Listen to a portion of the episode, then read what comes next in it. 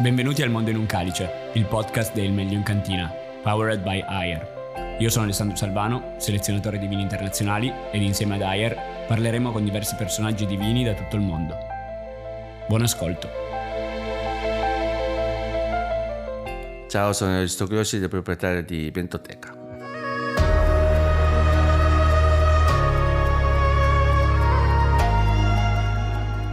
Oggi abbiamo la fortuna di essere qui con un grandissimo chef e di andare a trattare eh, plurimi temi, quindi trattare la cultura giapponese, il cibo, eh, il modo di consumare alcolici in Giappone, il vino che sicuramente rimane il nostro filo conduttore e lo sviluppo di questo prodotto negli ultimi anni in una zona che forse molti eh, nemmeno sanno sia produttrice di vino.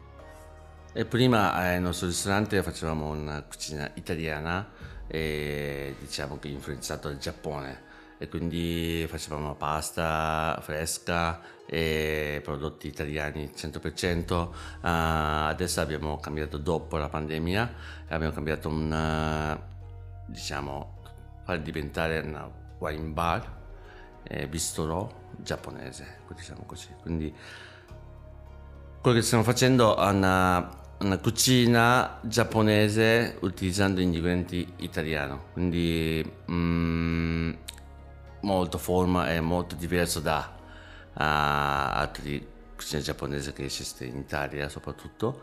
E facciamo mm, non, non, vogliamo fare fine dining però facciamo le cose che accompagnato uh, insieme con i vini che è molto importante per me, cucina giapponese con i vini, abbinamento di vini, eh, perché io amo vino e non bevo quasi mai sake, e invece a tavola sempre vivo, bevo il vino e quindi eh, mi interessa molto abbinare vino con cucina giapponese, quindi eh, chiave molto importante è utilizzare eh, ingredienti italiani. Ecco.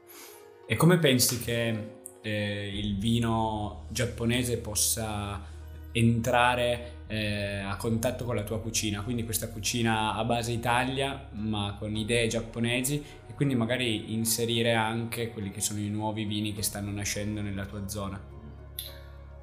Sì, soprattutto devi fare arrivare qua e quindi questa è una cosa molto tema, molto importante e forse un po' difficile entrare nel mercato uh, di vino del, del, mondo contro vini italiani, francesi, perché sicuramente il prezzo è un po' più alto diventerà. E, per esempio 15 euro di una botte di vino, però se portiamo qui in Giappone diventa 30 euro, non lo so comunque.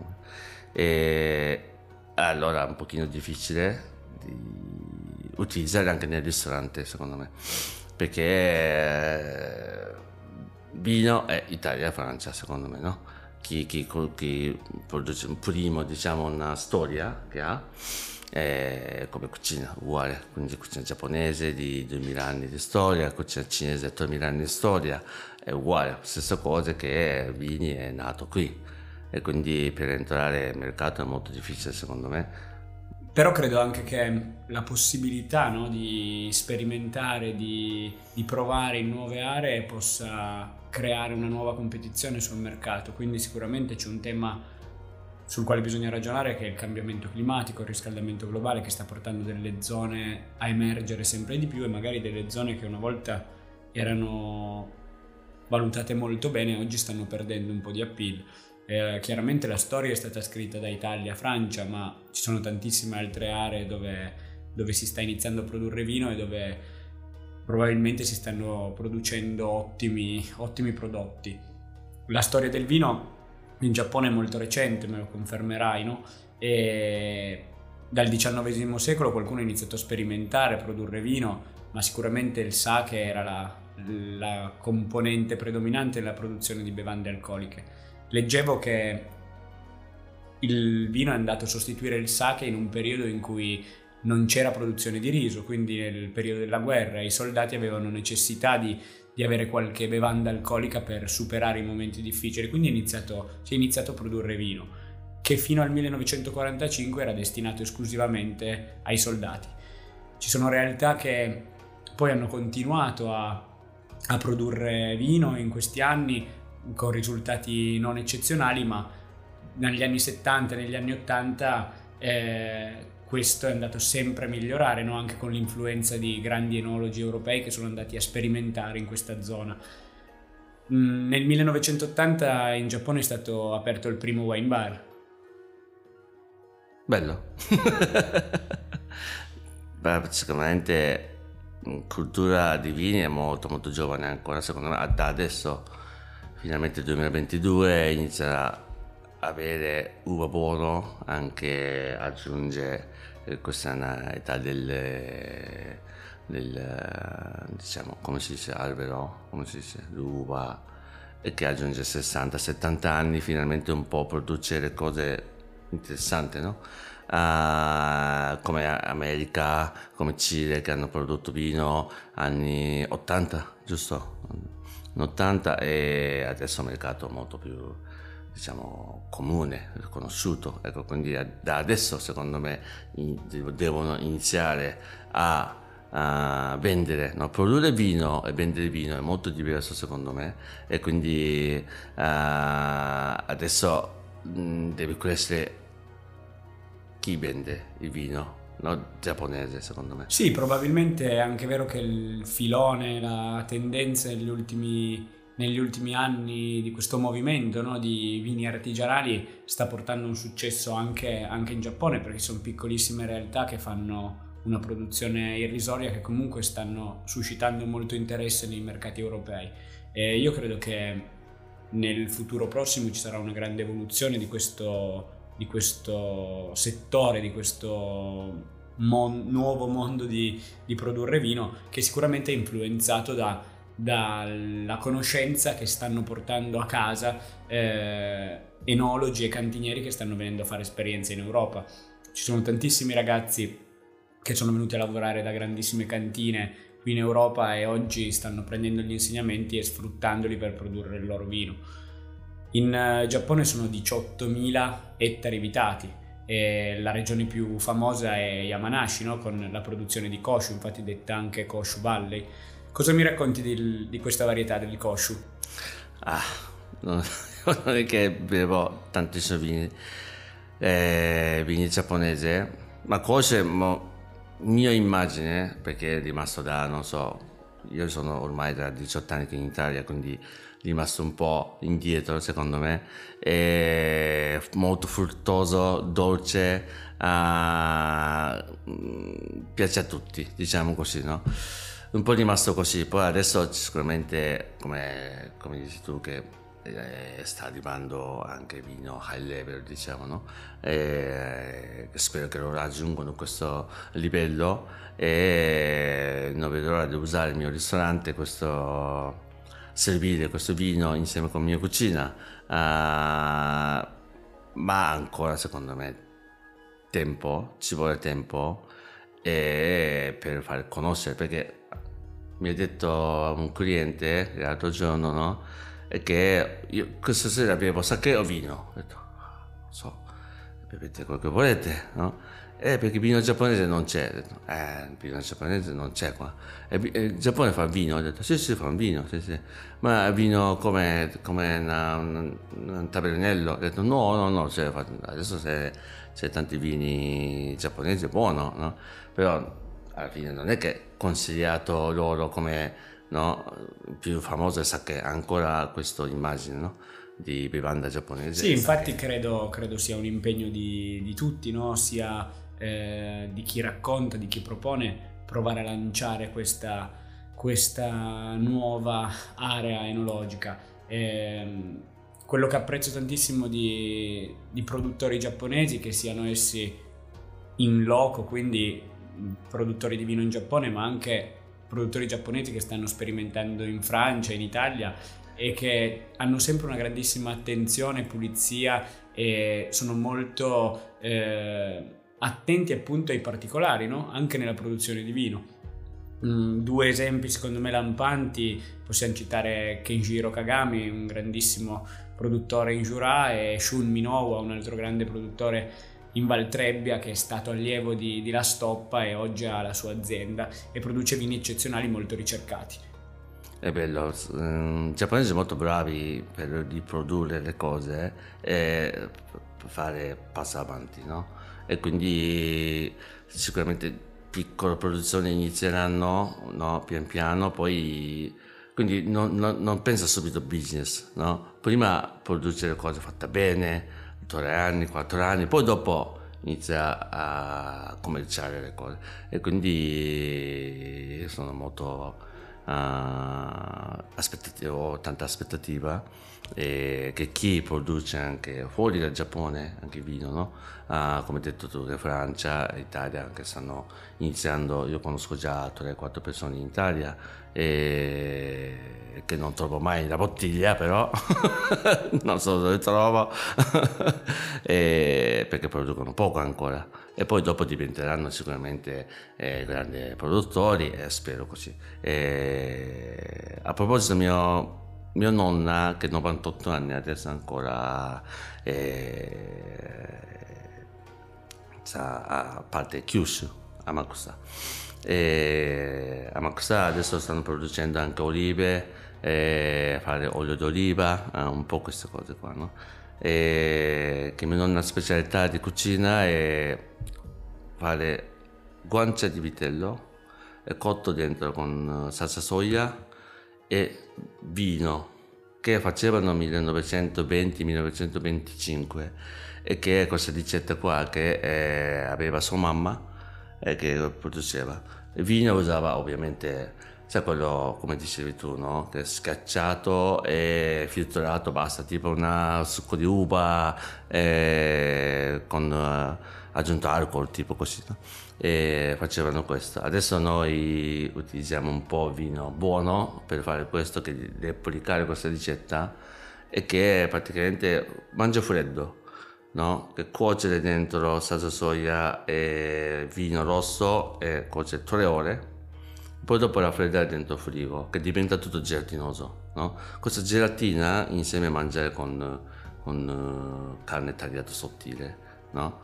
mangiando così poi beve vino rosso perfetto questo, buonissimo. Eh, l'altro giorno ho fatto a Pentoteca, ho dato cliente abitu- abituali, clienti abituali mm, e non è piaciuto perché questo gelatinoso che forse agli italiani non piace no? ha un po' fatto sciogliere un po' come fatto salsa però comunque è una cosa che e che vino hai mm, utilizzato tu per produrlo? eh vabbè Barolo ovviamente no scherzo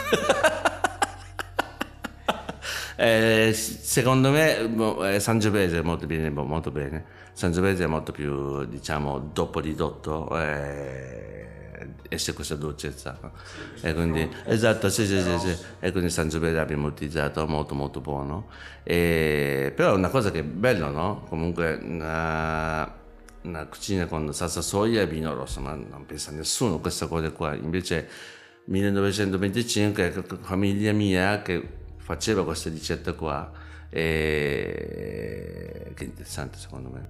Ma poi ci sono delle realtà, mi viene in mente Katsunuma che è un'azienda sempre nel distretto di Yamanashi che produce vino da fine del 1800, quindi ci sono aziende che hanno iniziato molto presto no? questa nuova avventura e stanno migliorando sempre di più perché ovviamente l'esperienza porta ad andare a migliorare sempre le caratteristiche del prodotto. E ehm, io credo che la possibilità di reperire queste bottiglie, che non è sicuramente facile, come dicevi tu, eh, qualche mese fa avevo il piacere di assaggiare i prodotti di due aziende, Grape Republic e Fattoria Il Fiore, e ho provato a contattarli più volte, no? penso di aver mandato almeno 20 mail a queste aziende e non ho mai ricevuto risposta. Poi ho dovuto comprare, ho dovuto comprare le bottiglie in un, in un wine shop in Giappone e farmele spedire. Sicuramente il costo tra la spedizione e l'acquisto del prodotto è, è diventato altissimo, no? perché ho speso 800 euro per comprare 12 bottiglie, però secondo me questo ti permette di, di provare qualcosa di diverso no? e credo che la possibilità che abbiamo oggi eh, di mettere a confronto più realtà, più cucine, più modi di fare ci apra a, dei, a dei nuovi spunti, che è un po' quello che è successo anche eh, alla cucina. Il vino, secondo me, con sta molto bene con cucina giapponese, soprattutto vini naturali. Per me a me, io ogni tanto bevo macerati che non amo tantissimo, però mm, sulla tavola macerati sta bene con tu, quasi tutti i cucini, no? Però secondo me è una umami che produce nel piatto del cucina giapponese, per esempio pesce cotto con salsa soia, mirin, un po' dolce, salato e insieme con uh, macerati, vino macerati, buono, buono. Quello di Minova anche buonissimo comunque e sta, sta veramente bene, no? Noi, noi, vogliamo sviluppare un po' questa cosa qua che um, umami contro umami, non si dice nel, nel, vino umami, però sensazione di umami comunque, no? E con la nostra cucina che utilizziamo liquido umami, no? Che abbinare, questa è una cosa molto interessante per me. Poi sake abbinando, abbinando con umami, no? E veramente sake è umami contro umami perché c'è il koji, c'è la fermentazione che è molto, diciamo, aggressivo per me. E a volte non, non, non, non sta tanto bene, ecco. solo pesce crudo secondo me, che è appoggiato a salsa soia, metà del filetto di pesce con un punto di wasabi, mangiare e poi sake, e va benissimo questo, buonissimo, o zuppa di miso con sake insieme, ecco, questo è buonissimo. Il resto un pochino per me è, trovi un po' amaro, diventa dopo, invece vini macerati oppure vini mm, vino bianco e che quindi dove hanno un'acidità un tannino sì, esatto, esatto. pulire no, la bocca esatto esatto pulire ma dopo, dopo diventa umami questo sensazione di umami no? Eh, noi stiamo cercando di, di fare queste cose qua abbinando tutto questo anche burro con salsa soia burro con eh, burro con salsa soia vino rosso con salsa soia ah, eh, noi produciamo koji e quindi facciamo koji marinato dentro pollo no? e poi pollo diventa molto morbido e che solo fare godidria dopo mangiare con questo con, con uh, vini macerati ma invece quando credo non succeda molto spesso ma quando non lavori non sei al ristorante e a casa tua che vini bevi ah. cos'hai, nella, cos'hai nella tua cantina? io, io amo Nebbiolo sempre solo Nebbiolo perché cantina c'è nel Nebbiolo solo. E quindi vabbè Barolo Barbaresco, Barbaresco e, è caro quindi non è che apro subito così no? Quindi decidiamo cosa mangiamo. Per esempio agnello perché mio figlio ama agnello con costata così che mangia con osso così no? E bistecca che mangiamo compriamo da da Macelleria Masseroni, eh, di Salamanca, eh, Vario Aureliano, un po' queste cose qua, no? insieme a accompagnare insieme con Nebbiolo. E chi è il tuo produttore di Barolo preferito? Ah, vabbè, ci sono tanti, ma quello più... Beh, non so se posso dire tutto, ma Linardi e che è difficile, ormai è difficile trovare, però già tra, comprato tra, tanti tra anni. Rinaldi e Mascarello chi scegli? Ma... Vabbè, eh... Mascarello sì, è buonissimo. Uh, conterno, caro ma conterno, io ho una bottiglia, bottiglie abbastanza, buonissimo quello e infatti sto, dicendo, non è che apro subito così. Ma no? visto, che, visto, che, il Barolo è un, sì. è un, vino da a volte far evolvere, no? da volte sì. aspettare, dove le conservi queste bottiglie? Conservare? Nella cantina di casa, ma sai quello frigo casa tipo, sai piccolino, no? O distante, lascio distante la mia cantina però lunedì sera vado a prendere bottiglie al ristorante, non mi piace fare, per fare questo, quindi tengo casa ma metto frigo. E riesci, riesci, a conservare le bottiglie che hai a casa? Non ti viene voglia di aprirle? Eh, sì, ma non penso, massimo sei mesi, se no lascio dentro il ristorante, perché se no a volte, cioè, a volte quando torno a casa ha aperto qualcuno, ma sai chi ha aperto? e che magari mia moglie che apre una bottiglia che non conosce, c'è una, una casina Francia di Barolo, dico... cioè, Vabbè, però è Eh, giusto, è giusto che anche una bottiglia alla quale tieni venga bevuta da una persona alla quale tieni allo stesso modo, no? Eh, sì, sì, sì, esatto, esatto. Anche se la beve senza di te. Importante è chi ha bevuto queste bottiglie è goduto, goduto bene, è abbinato bene con cucina, non con pasta, pasta con pomodoro, ok? Questo è importante. E, del- e dei tuoi piatti, della tua cucina, cos'è che si abbina meglio a una bottiglia di Barolo? Barolo, allora, noi abbiamo eh, una eh, piccione marinato dentro il sake però, questo.